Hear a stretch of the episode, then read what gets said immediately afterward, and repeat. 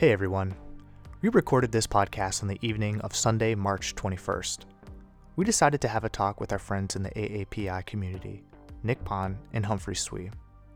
You'll recognize Nick from Season 1, Episode 24, the special case episode. We had a little bit of technical difficulties uh, on this show, but uh, my Wi Fi was cutting out, and Nick was gracious enough to uh, record it all for us um, on a single track. So you may notice a little bit of extra in the background, but we believe that this conversation really needs to be heard and it's worth kind of a little bit of noise in the background. So I really want to thank you for, for listening through this. I'm going to go ahead and introduce Humphrey and we'll get right into the show. Humphrey Swee is a 25 year old Asian American from New York City. Living in the city his whole life, he went to Brooklyn Technical High School, then moved on to Brooklyn College, and now teaches at a middle school in, you guessed it, Brooklyn. In his spare time, he enjoys writing about men's style and history. Hello and welcome to the Veer, Vulnerabilis Veer podcast. I'm Adam Glinsky. And I'm Albert Imperato. Where we help men communicate and build empathy. Season 2 of the Veer, Vulnerabilis Veer podcast is sponsored by our good friends at Standard and Strange, where the clothes and the people are anything but ordinary, and the motto is own fewer, better things. All right, Albert, we are back again. Um, last week we were very excited. We had a no gathering of of the uh, the round table there, but uh, this week, um, you know, we're we're kind of meeting on different circumstances, and uh, really happy that we're we're having this conversation. Yeah, I, am just psyched for for our guests that we're going to have here and and have have this talk. But um, I wanted you to to kind of pop in and tell us a little bit about why we're why we're having this special show today. Well, um, Nick Phan is a very dear friend. I've known Nick. Oh my God, how long has it been? 15 years.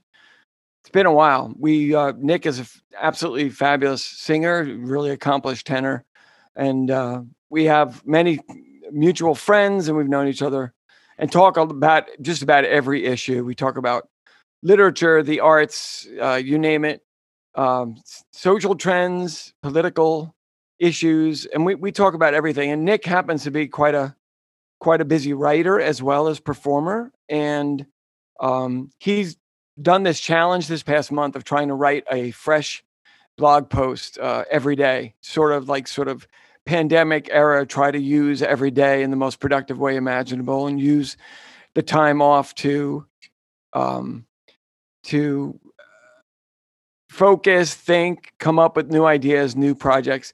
So anyway, Nick um, was just getting ready to finish his 30th post when the um, the killings happened in Atlanta, and so his last his last post was about uh, the headline says the Americanness of anti-Asian violence, and it's um, I urge everybody to go check out Nick's uh, uh, blog uh, we'll remind you about it later, but it it made some really really critical points, um, and I just figured rather than me enjoy them and send them out on Twitter, it would be better to invite Nick on to join us and uh, and to discuss them himself. And uh, it also dawned on me that I have my my friend Humphrey, who I hadn't uh, talked to recently, but who I've I have talked about various uh, issues with, and I thought uh, Humphrey should join the conversation. And thankfully, they were both free, and both of them are our guests tonight. So that's how it happened. All right, so I'm I'm calling in. guys having some some Wi-Fi issues, and um, Albert, you were uh, you were mentioning Nick's uh, blog, and you know we we had a chance to to read that, and it was just a kind of a sad way to to end the challenge. Um, and you know, I mean, that it is it is something to write about, but to to end it on that kind of note definitely is a, a little tough. Um, and you know, I'm I'm happy to to have Humphrey here as well, um, along with Nick, and just really just kind of to talk about it because I think this is a, a discussion that we're going to have uh, for quite some time going forward. Based on on what's been the last year and and the temperature of you know our, our conversations here in America. Well, what struck me in uh, Nick's piece is he referenced uh, President Biden and his well-meaning uh, words, his statement and um, I I thought as I first read it, wow, I wonder what Biden said that that Nick didn't quite think was right, that didn't say things correctly, and Nick kind of exploded the whole thing, and I, I just want him to just jump right in and talk a little bit about the key the key point he's trying to make with this with this post. Nick, is that too broad of an intro to you? no, I think it's it's okay. I'll jump right in. First of all, thanks for having me and having us on this podcast today. so great to be back with you guys. Uh, I think the thing with about President Biden's statement, I, I so appreciated the intention behind it, which was to denounce these horrifying acts. But he he described them as un-American, which I understand he's trying to reject this kind of behavior as acceptable in our society.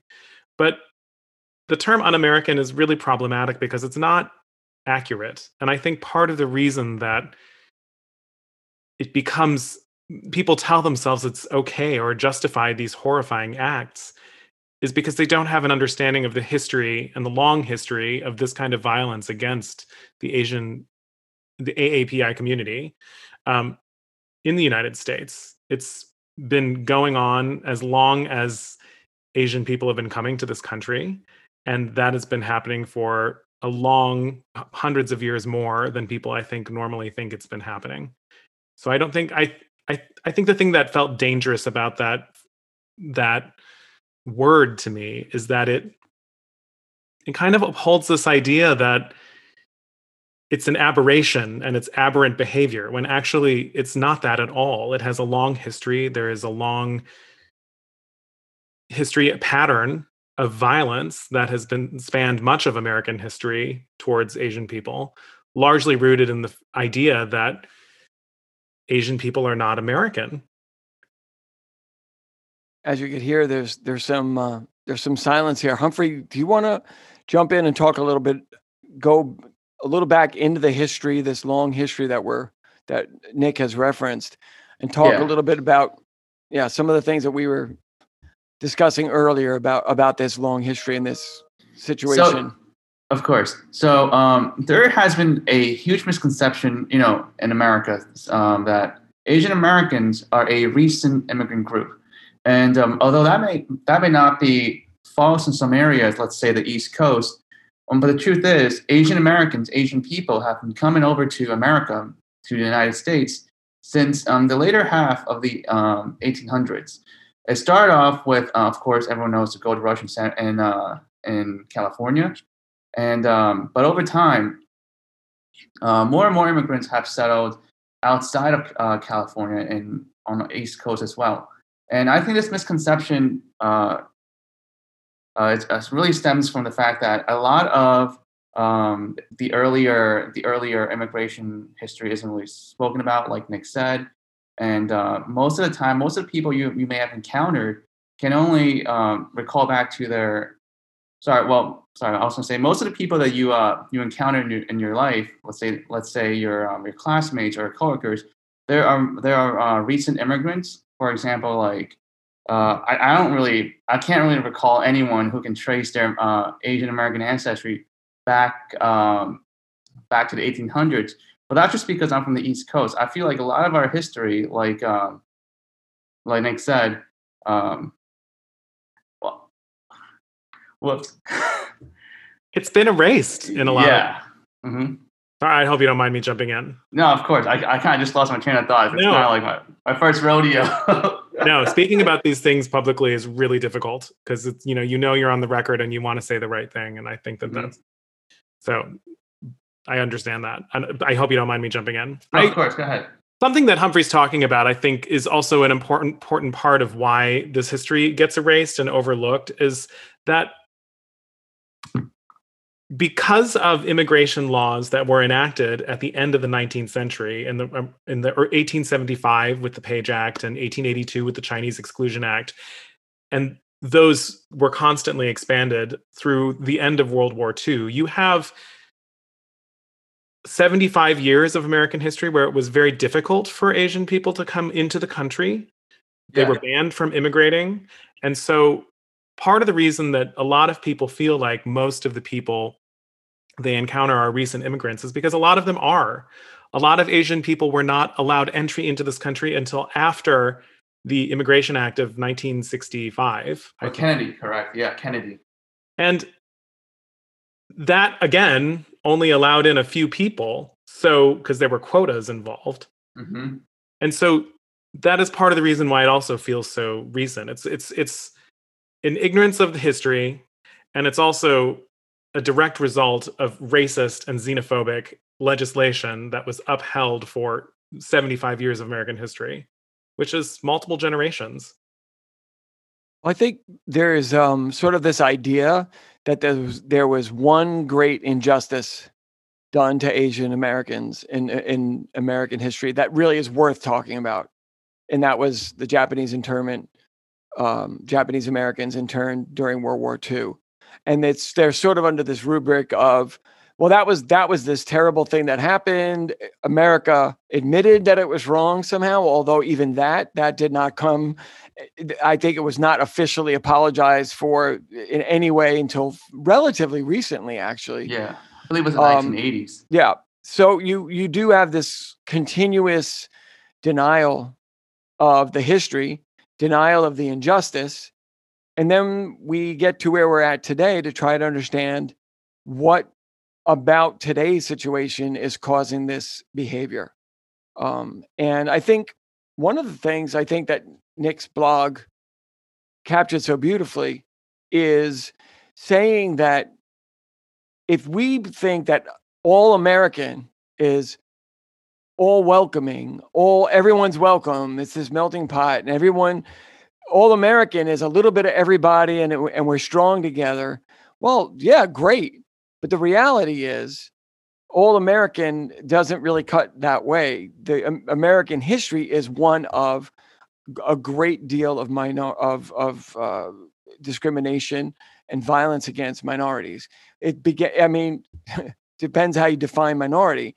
The entire history is one of some sort of racial, uh, some sort of racial violence that is done, whether it's to Native Americans, uh, African Americans who were brought here uh, under vi- violently. Um, so, so there's this long history. So when you say, I think what you were getting at in the post is just saying that it's not American actually is flips it on its head. You should actually say that discrimination against minorities is American and that we have to actually go beyond it now. We have to actually say to we have to redefine the idea of Americanness so that it takes into consideration our actual history. We did these things. To be American is to admit that we did these things and and and insist that they not happen anymore. And I think I, that's kind of what I thought your your blog post was hinting at, maybe in the most idealistic sense. Did I miss any of that? No, I think that's very much how I feel. I mean, it's sort of one of these things where it's we tell ourselves a story about who we are, and I would prefer it if we walked the walk as opposed to just talk the talk. Hey, um, I just want to jump in here. One thing you said about it, you know, Biden calling this uh, un-American.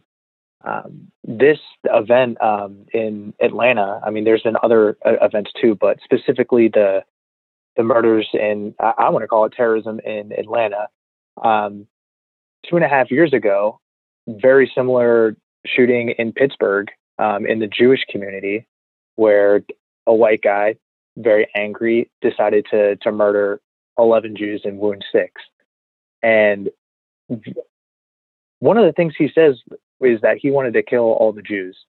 And in one report of this um, shootings in Atlanta, someone said he wanted to kill all the Asians. And that struck me so hard because it's like history is repeating itself. And it's it's going to keep happening unless we do something about it. And in my community in Pittsburgh, it was just it was horrible. I mean, we there's there was so much going around it, and I know Atlanta's hurting. I know the Asian community is hurting, and there are people denying it and not calling it what it is. And for me, like just knowing what happened in Pittsburgh is similar to what happened in Atlanta, it, it makes my heart sink almost twice as much because it like for it happening here for, for like I, I know Pittsburgh's strong. I know we are a very strong community, but whenever it's it's I see it somewhere else, it's like it, it's not it's not my people, but I know how hard this hurts. And whenever it's called un-American, and it almost the same thing happened two and a half years ago, white people are are killing people they don't like, and that can't continue at all. And I, I it makes me very upset. yeah, I, feel like I, I would agree with both of you guys because when you call this thing un-American, you try to distance yourself from from from the suffering and from the hatred that actually exists in your country by calling it un-American. You're you're basically avoiding the issues within your own country, and um, that's not the way to solve any problems, in my opinion. Can I can I get a little personal with you guys? I mean, growing up, I mean, what was it like? I mean, did you both uh, uh, experience in some form like very blatant? I mean, Nick, you and I have talked about how in your professional life you have had discrimination against you because of perceptions of what kinds of characters you could play. I so I understand on a professional, but was was it were there other forms of uh, of anti-Asian uh, behavior that you endured growing up? Um, you know, leading up to this kind of professional these professional issues that you had. Yeah, I mean, I I would hear it was mostly things that I would hear people say about other people. That's the big thing that I would I would say that I observed, and I think part of that is because I'm I'm I'm mixed. You know, I'm half, and it's the th- it's the stereotypes that you see people make about you know a, a, musician even though i was a kid and i wasn't a professional musician like the ideas that they would have about asian musicians for instance that they're robotic or mm-hmm. that you know they're we are just naturally gifted people so therefore we're it's taken for granted that we can you know play the crap out of the violin or the piano as opposed to kind of recognizing artistry and intelligence. And i mean you know aside from the sort of like people making you know eye slanted eye jokes and and with as kids and stuff. It's it's that was really the stuff that i kind of observed. The other thing that i just growing up i grew up in michigan. And so the big thing for me was that i really felt uh, isolated. There were not a ton of other asian people around in the midwest growing up and particularly in the detroit area the southeastern michigan area. It's it's a large back then in the 80s and 90s it was a largely white and black community. And i think part of that is the part of the reason why at least i was educated with this idea that the struggle for civil rights was sort of falls along a binary and that this idea of american history is one that is largely told from the perspective of the east coast and through a north south narrative that's about righting the wrongs of righting the wrongs of slavery a large quote around um, the word right and you know sort of quote unquote winning the battle against civil rights. It's it mostly I, I it took me until i was 24 years old to really acknowledge and understand that i'm and feel american. I think until then i really felt other and i really felt sort of homeless in a way what was it that happened when you're 24 that made you just feel more like that you could then identify as an American?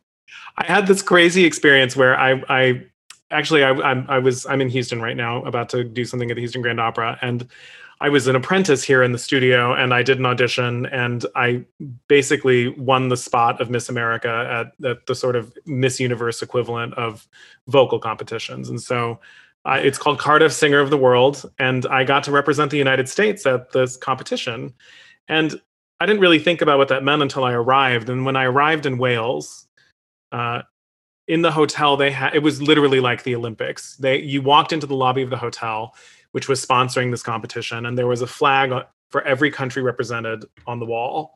And I looked up at the American one, and I thought, oh my gosh, that's that's me And it's really the first time I became aware of myself as an American. And I remember making choices about they wanted us to bring songs of our country to this competition.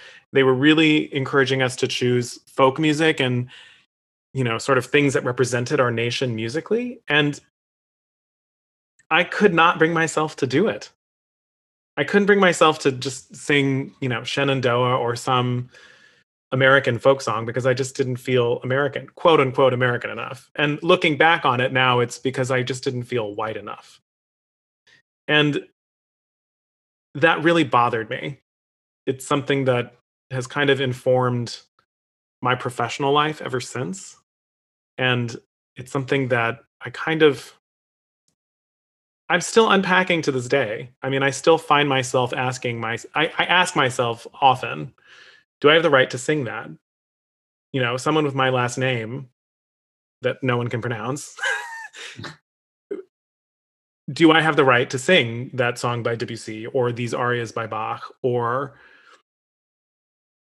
you know, that aria by Benjamin Britten? It's it's it's an interest and i constantly come down on the side of yes i have the right to sing that but i have to really work through that process inside my head every single time well that that's really fascinating. I mean that's the essence of what you just said to me is that music is something that transcends time and place. And i mean you're singing bach okay? You're singing a you know 16 a german composer from the 1600s writing about music from the point of view of a very different religious experience than most people have today.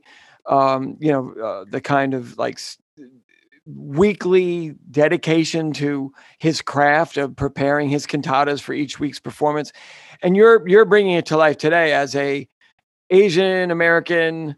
Uh, 21st century interpreter and and the reason that the music is so moving to us is that it still feels relevant.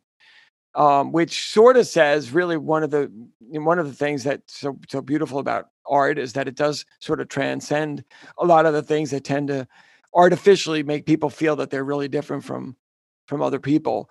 But that's a really you really made me wonder like maybe we need to update our the the repertoire and the and the canon so that maybe the new American folk songs are a different set of songs than the ones we even sing right now. Maybe there's a whole new bunch um, that we need to bring to the fore. Maybe that could be a project for you to work on down the road, like re a, a new American folk song book, so to speak. And I'm sure this, you know, I'm feeling very old right now because Humphrey is young compared to me. How I'm, old are you? I'm Humphrey? 25. I just turned 25 Okay. last month. Okay, happy happy belated Happy birthday. We didn't talk. So you're 25. So here's my question uh, to go back to where we were earlier. I, I would love to answer that question because I was just formulating things I want to say. and Okay, I did just you have so much. All right, go ahead, jump right in. Go for it. So I have a little bit of a different experience than than Nick. Um, growing up, I always saw myself as an American. I think it was kind of just being into me by my school teachers. For gym class, we had to wear a T-shirt that says "Proud to be an American"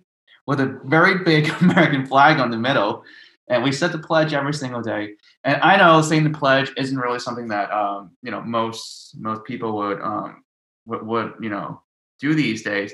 But you know, as a kid growing up, I, I felt proud to say it because you know I thought I was an American. Here, here is you know this little Chinese kid who no one saw as as an American, but then in class we are told that we are American despite what we look like. So that really stuck out to me, even even as a as a kid. I, as a kid, I know I was different than many of the kids in my class, but you know, I I grew up in a part of South Brooklyn called Bensonhurst, and at the moment, it's very um it's it's very diverse. A lot of a, lot of Asian communities, and a lot of Hispanic communities here. But back then, when I was a little kid, it was mostly um it was mostly Italian people, and um and uh, something that really stuck out to me growing up was that they would always refer to us, even though we were born here, as Chinese. But but uh, to them, they never saw themselves as as Italian, even though they were Italian by by culture, and you know their last names are Italian. They always refer to themselves as American. And um, what stuck out to me was that they will always say something about like, "Oh, these Chinese people this, these Chinese people that," and I would hear them on the street. But then But then when, when they talked about themselves, they, they, they wouldn't call themselves Italian, they would refer to themselves as American. So that got me thinking over the years as to um, what really is American. Like, like who decides what is American or not? And um, that that was a real struggle for me uh, over the last over the last few years as I try to uh, reconstruct my identity about who I am and uh, how people saw me, and uh, that really stuck out because um, uh, I'm, I'm part of this Facebook page. I'll, I'll tell you something about this. It's called Bensonhurst Yesterday, Not Today. And it's just a bunch of old Italian guys roasting how the neighborhood has changed over the years. And uh, these people will refer to um, the, new, the new people coming in as, oh, the, uh, Hispanics, the Chinese, the Russians. But they refuse to see themselves, sorry, they refuse to see those people as Americans, as Americans just like them them, they themselves are Italian, but they are able to see themselves as Italian and American. But those other people coming in, they're just their ethnic background. They're not Americans to them. So that's that, that was kind of a uh, that was kind of a troubling um, thing for me to to uh, to witness.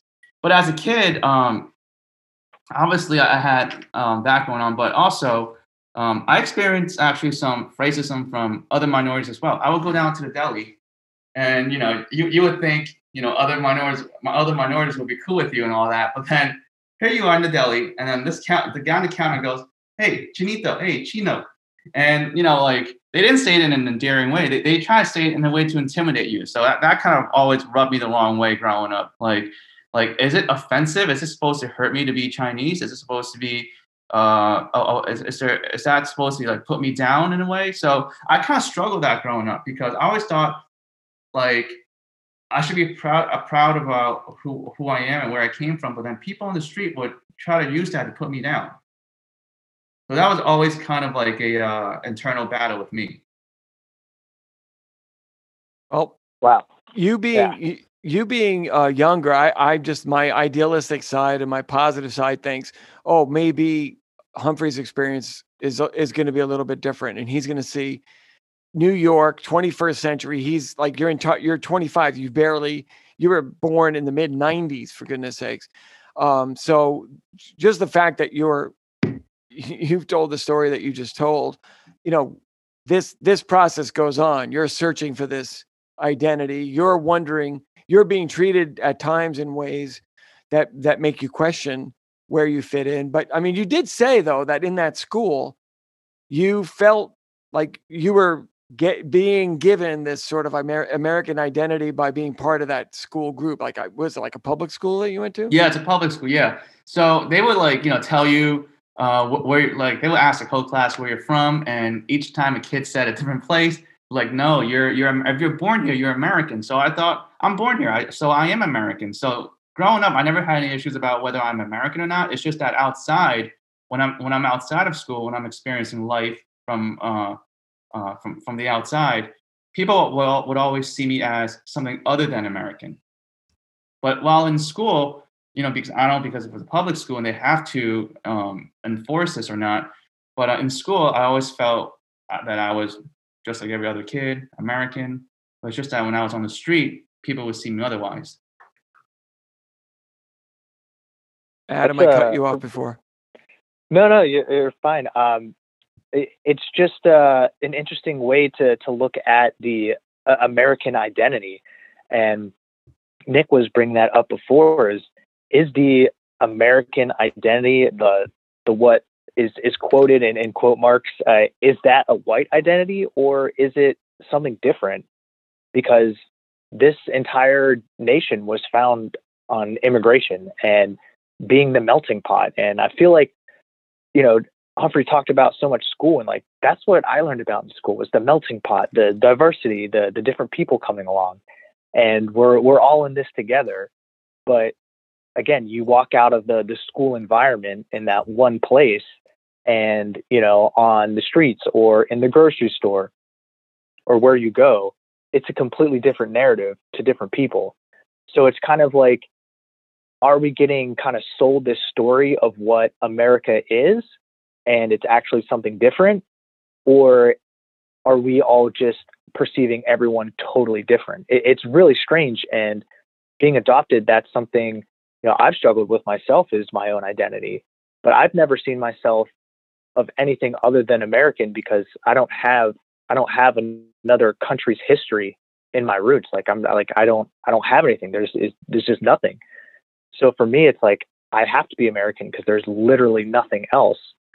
Um, so it's it's it's it's big. I, identity is is huge. That's kind of like how you reflect on yourself and how you perceive the world is through your own personal identity. So I'd like to hear from from you guys, um, you know, how you perceive the American identity versus your own personal one. I feel like, um, in my opinion, I feel like America's always trying to play um, uh, the revisionist historian, always, always trying to um, go back and edit the mistakes that they did by by um, by just focusing on some key figures who they who they think would make their history better. Uh, for example, um, with Abraham Lincoln, they'll they'll admit they'll omit certain things that he said that were controversial and celebrate him as a as a, um, um, a freedom fighter. With uh, Martin Luther King, they will omit the socialist things that he said while while um, he was campaigning for um, um, civil liberties and and praise the things that go along with uh, what America deemed to be appropriate. But at the same time, um, Martin Luther King lived in a time where um, the Red Scare was still pretty big. So um, I feel like American history is just a a, um, a big compilation of um, editing editing um, historical figures and editing events that fits its agenda. Humphrey, um, you're a teacher. What do you teach? Well, here's the funny thing. Uh, I graduated with a um, degree in history, but I teach science. Don't ask me how. I, I, I just took an exam and I qualified, and here I am teaching middle school science. Well, I think you make a good history teacher. I want to throw it out. You might want to go get get back into history down the road, but we need some. We need good scientists too. Um, yeah, that was that was very well put, uh, Humphrey. The idea that we are revisionist history. We create more than we realize. We create actual history from what we decide to remember from the past. And, you know, collectively, that comes across in so many different ways, whether it's what we see on television, um, what we see in history books. Um, I mean, let's face it, we are seeing a sea change. There's a huge, huge sea change of awareness that's happening right now in our country. Um, we have some kind of major upheaval happening. Um, there's all kinds of training going on and controversy about racial issues, about um, people. You know, you see controversy of people in the army. They're learning about about um, uh, about racism, and there's there's all kinds of objections. Why why do we need to study our racist history? Well, because we're supposed to learn from it and do better. Um, so I get this feeling of this this foment this this huge um, energy kind of swirling about, and nothing's really taken uh, a firm root. But there is anger now, and there's a desire for change. Now, there's been Adam, plenty. Uh, there's sorry, been Albert. plenty. There's been plenty of attacks against Asian Americans. This one, just like the George Floyd mm-hmm. attack, that the, the, the murder of George uh, Floyd, it seems like this uh, uh, attack in Atlanta is finally galvanizing anger, and I think that might be a sign of. Is it a sign of what healing? Is it a sign of certain groups of people saying enough is enough? What's what is going on, or am I misreading the, the moment? Albert, I, I will um, answer your question after um, after this. Uh, on the contrary, I would actually like to disagree with you on that. Um, I feel like it's a mis- misconception that people are, are only starting to realize um, what, what is happening in this country. I think people, even back then in the 1800s, realized that uh, these, atro- these atrocities were wrong and that, and that um, things should be done. For example, I'll give you guys, I'll give you guys uh, a little bit of a um, biography about this man I've been reading about. Um, so this guy, his name is Wong Chin Foo. Uh, he was a Chinese American that lived in America in the 1870s. And back then, he was he, he was preaching that um, preaching for um, Asian Americans to have the same rights as as white Americans. He was preaching for um, A- Asian Americans to to um, to fight back and to challenge the the racist remarks made by white Americans. So I don't think that people are only starting to fight back. I think people have been fighting back throughout the centuries. It's just that their stories have not been told. And if you if you look back to some of the things he's been talking about, many of the problems that he spoke about are kind of relevant today. For example, um, look through look through any any like um, um, bad review of a Chinese restaurant. You, you might find a comment about how they're eat, they're cooking dogs and cats. Well, guess what? In uh, in 1877, um, Wong Chin Foo actually says something about this. He said, "I never knew that rats and dogs were good to eat until I learned it from Americans." So here he's talking about how uh, he never thought dogs, cats, and rats were food until he learned that uh, Americans were were saying that's what he ate. So I feel like a lot of these issues and, and a lot of these problems um, that Asian Americans face ha- have been ongoing. It's just that um, the fighters and the heroes of this bat of the battle that that uh, has been going on are not mentioned in our history books.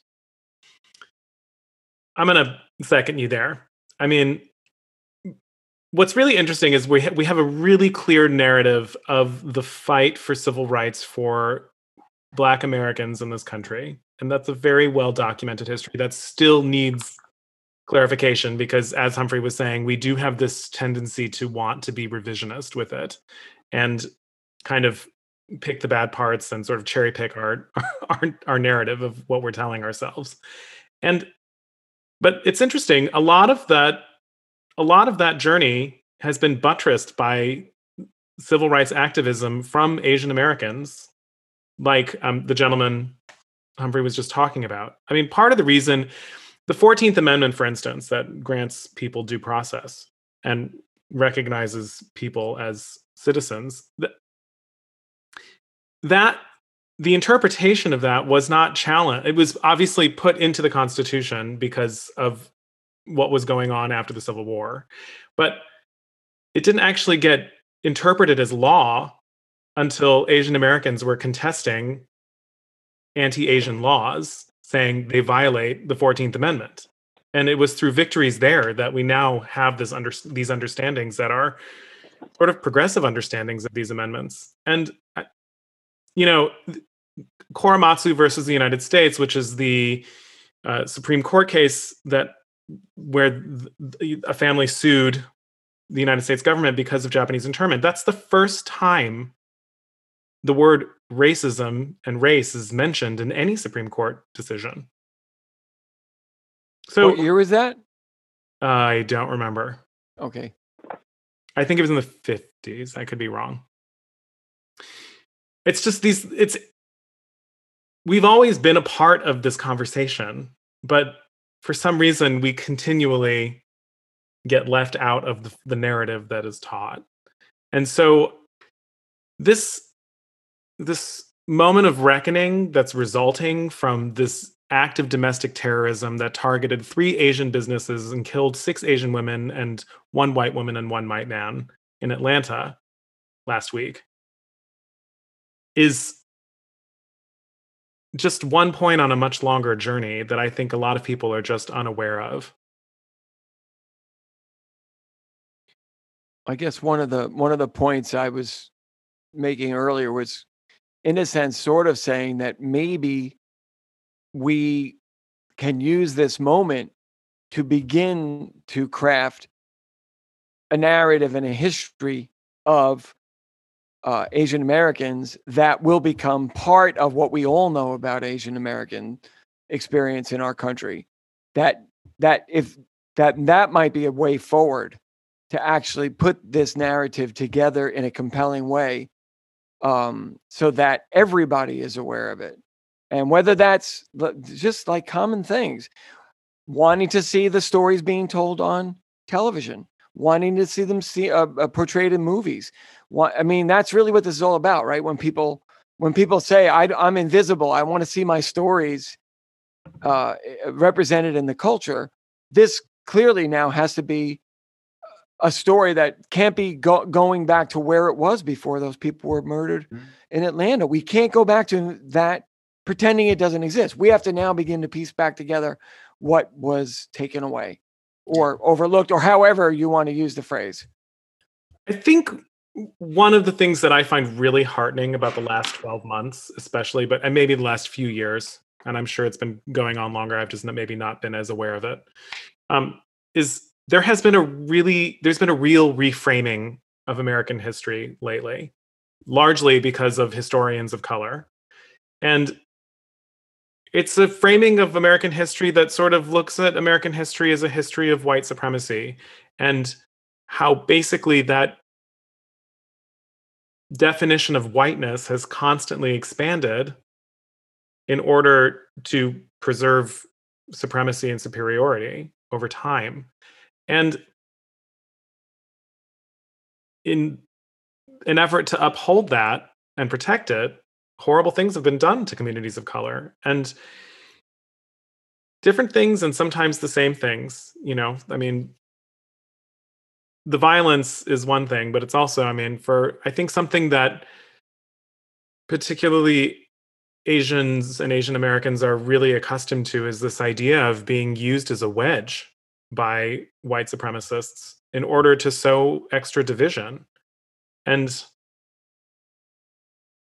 it's it's it's such a dangerous thing because it gives it gives the sense that that that that definition of whiteness is being expanded to include Asian people to some Asians, and in reality, it's just user. It's like being used, and it it leaves people, I think, feeling in a place where you almost feel like you don't have a right to to speak up about the things that you're seeing and experiencing because you know you you start to buy into this model minority myth uh, Cathy Park Hong writes a lot about this in her book Minor Feelings, and I cannot recommend this book highly enough to everybody. Everybody should read it.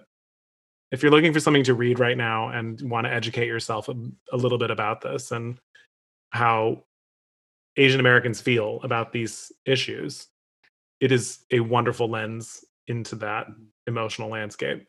Say by the, the way, the book again, Nick. Minor Feelings by Cathy Park Hong.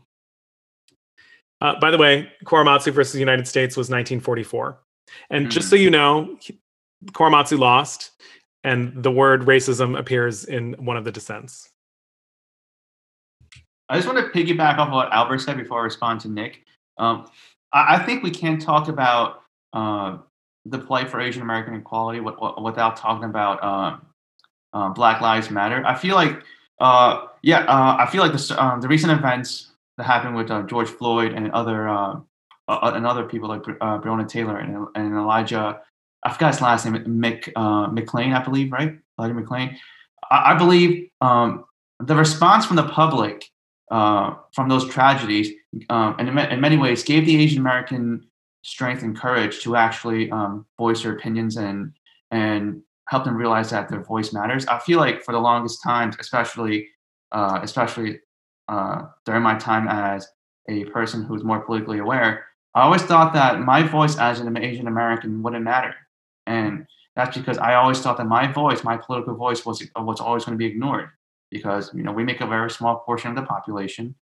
Um, many of our, many of our politicians don't even mention us in our in the polls or men or mention any of our issues.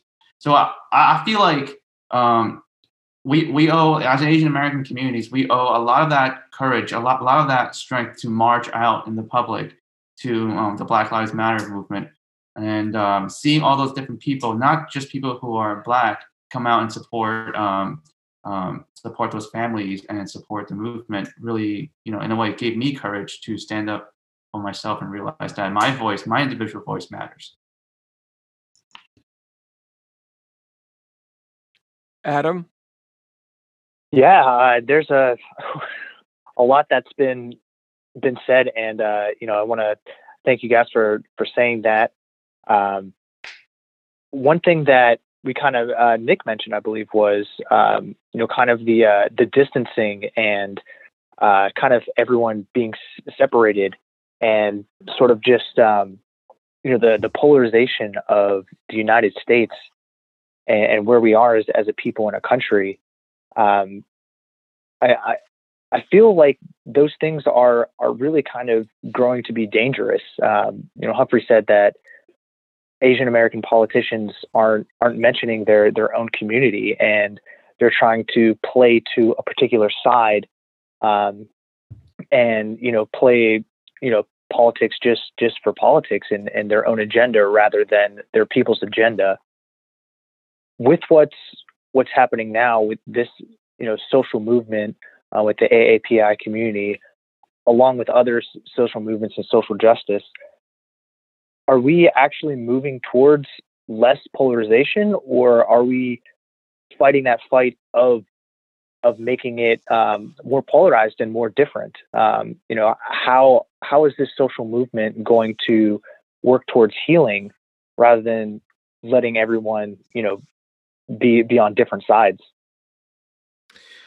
I think one of the things that I see people really trying to grapple with is learning how to talk about um, learning how to talk about these issues, especially when we talk about them in terms of like what is affecting what group of people, and trying to not fail at being intersectional, trying to succeed at being intersectional recognizing that no person is just one thing. You know, a black woman is both woman and black. An Asian woman is both a woman and an Asian. And I mean, there was um, the New York Times quoted somebody's tweet that was like, you know, pointing things like that out. Where the other day it was on their Instagram, where they said someone said something along the lines of, "People seem to think it's a woman's issue as opposed to an Asian issue." And guess what? Newsflash: it's dot dot dot both and why is that so mind-blowing and i feel like the more we recognize these intersectionalities i feel like there's much greater hope in recognizing the humanness in all people i also think that the work of anti-racism really is it's less about point it should be less about pointing fingers and i think ultimately it that is not the ultimate point or purpose of anti-racism work. It's not to point fingers. It is calling people out because you need people to be responsible for their behavior. But also, the main thing you're asking for is to stop dehumanizing people and recognize people as individuals. Just because Humphrey walks by on the street, you cannot make an assumption based on his looks that he is not an American or he is American. You have to just acknowledge Humphrey as an individual. Same with me. Just because you see my last name doesn't mean you know anything about me because I'm an individual person. I don't represent all Greek people. I don't represent all Chinese people. I certainly don't represent all gay people. I just represent me. And I feel like the more we can learn to recognize people as individuals and kind of catch our prejudicial presumptions, the more hope we have of being knit together as a society because that that enables you to hold people's differences more easily than it does by insisting people all be the same. That is uh that is great to hear. Uh you use the word hope? And i was going to ask you guys later you know like is there hope for this? And you're you're giving us us hope. And one thing you said was that we need to be able to talk about our feelings. We need to be, talk about how we feel, um, and and using that kind of language accurately and effectively. As an educator, Humphrey, I mean, do you guys teach that in, in school? Is that uh, is that part of the the conversation to our children? Is uh, being able to identify emotions and speak to them accurately is like is is that a part of the American identity right now, or even even even the conversation that we're having? I would say it, it more so depends on the school. Um, at my school, every morning we would have like a morning meeting and we'll discuss. We don't want to discuss much about school. We just talk about our feelings. How how is our morning? How we're feeling right now. So I feel like there is a mo- uh, movement, especially in more progressive areas, to talk more about how we're feeling and more about um, people's emotions and being able to talk freely about how how you're feeling.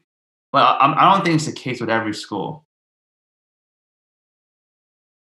Yeah, I mean that's that's um, a big part of, of what we're finding. I mean, along with this podcast, it's all about vulnerability. And this conversation, along with inclusion, along with anti racism, is is I think just kind of really getting started. And part of, of what we're trying to do is is keep this conversation going because it's so important to tell people how we feel and maybe even more importantly is understand how we feel ourselves um, because there's a lot of emotions that that go through especially with national tragedies like this that, that being able to to accurately talk about them and accurately communicate how we're feeling uh, is going to be able to you know ma- make our agenda known which is inclusion and anti-racism.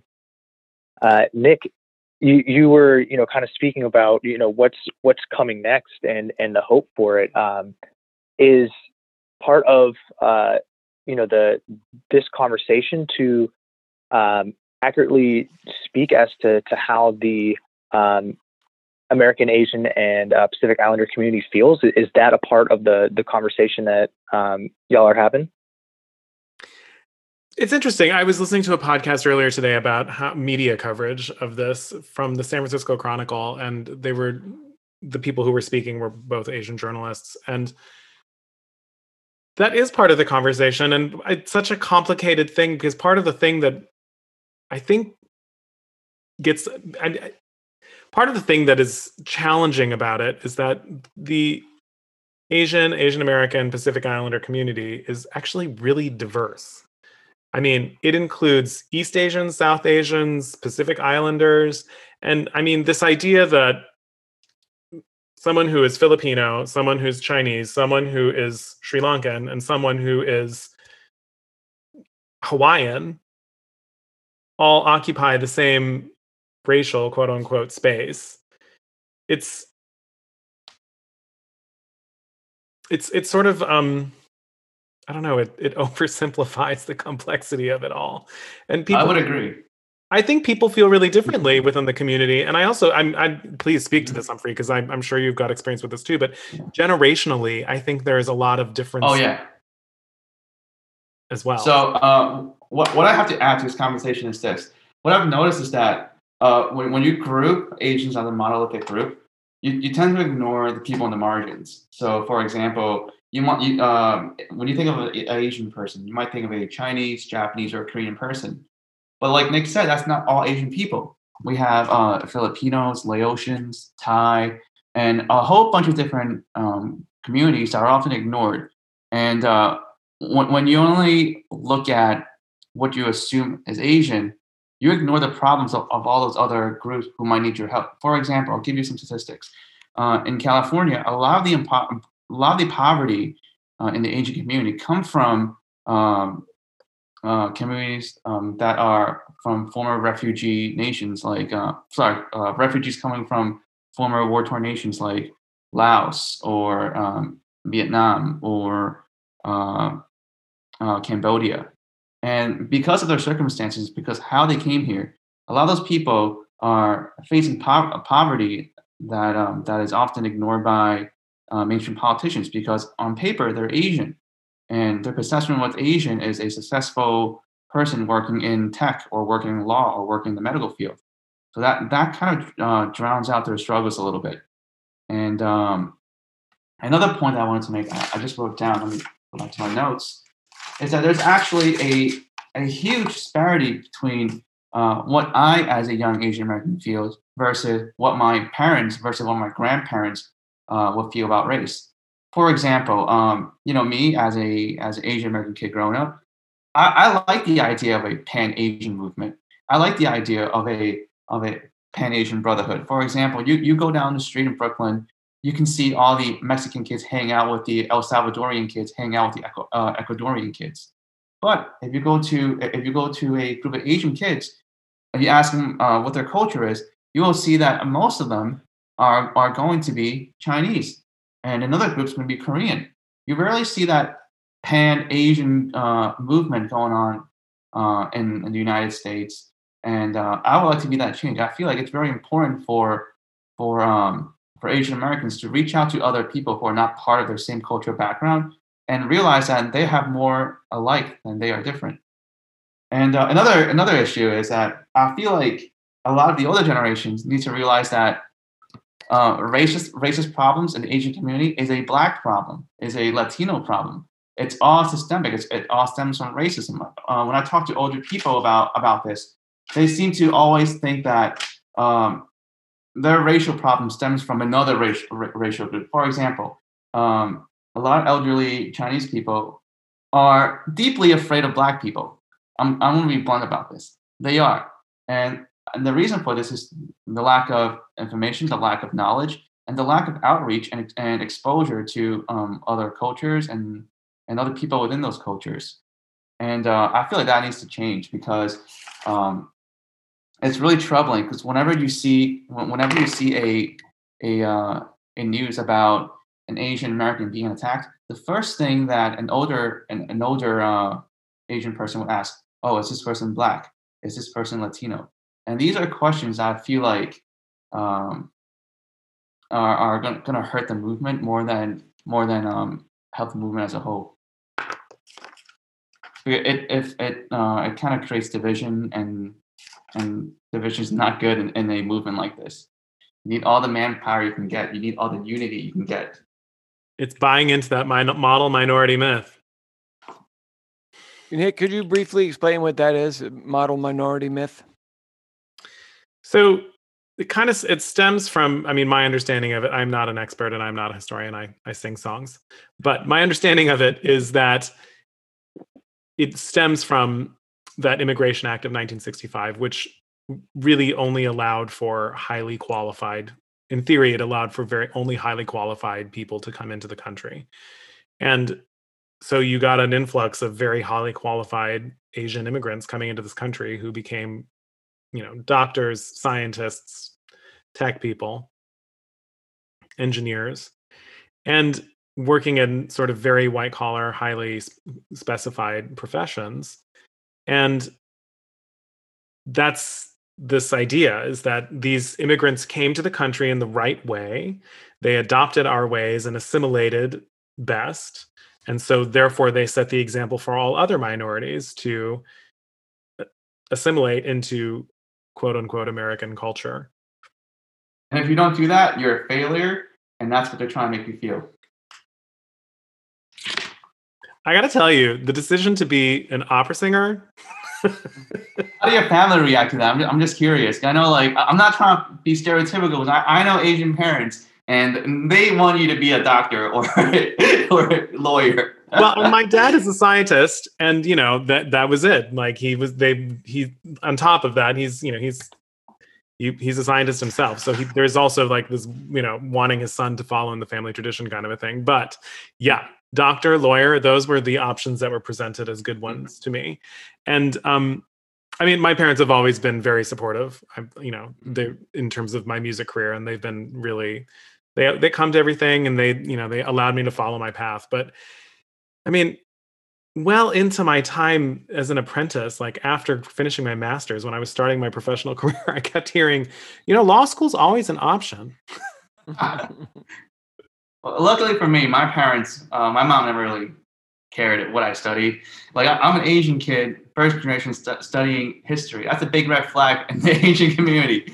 But my, but my family never really cared. Like as long as I enjoyed it, as long as I didn't get in trouble, I can study whatever I wanted.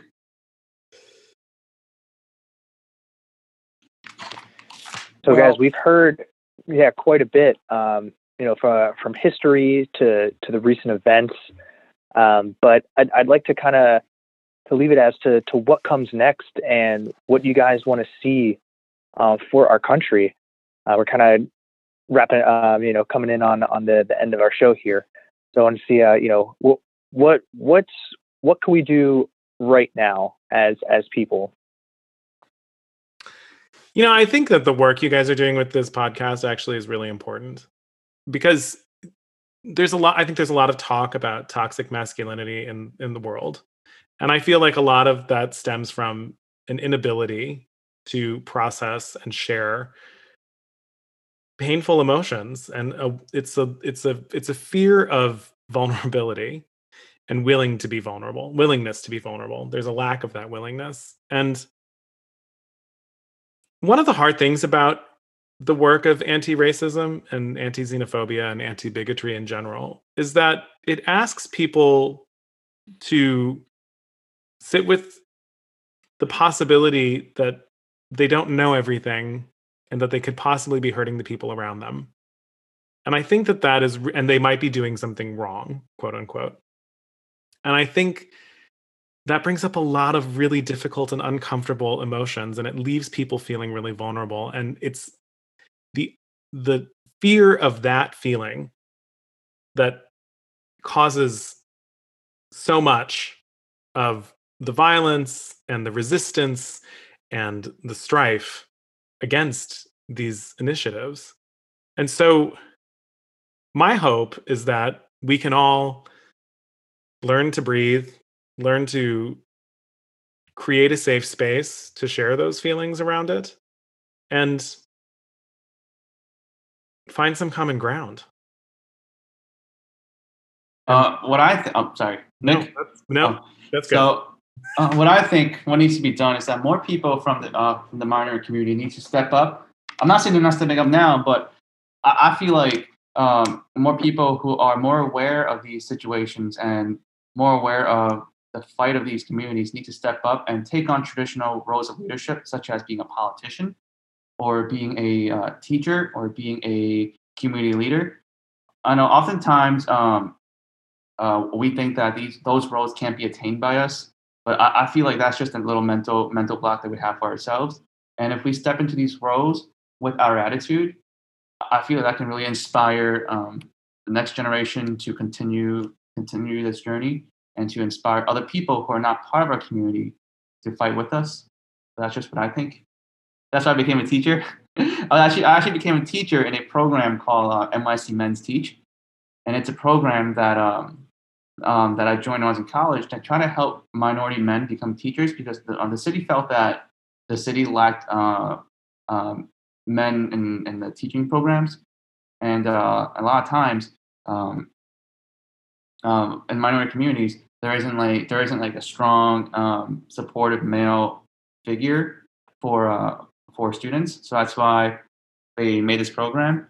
Um, there are some things I don't agree with it, but for the most part, I feel like it's a positive program, and uh, p- putting more minority people in positions where they can influence others in a positive way, I think is a huge benefit for the next generation.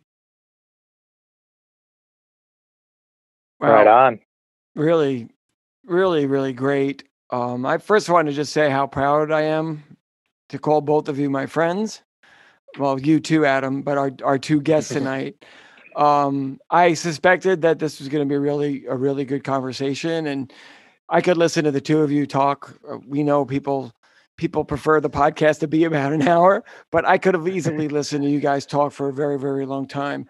Um, I want to just encourage uh, the listen our listeners to write to both of you, send a DM to Greshinois to uh, that's Nick's uh, handle, Instagram handle. You'll see it in our feed.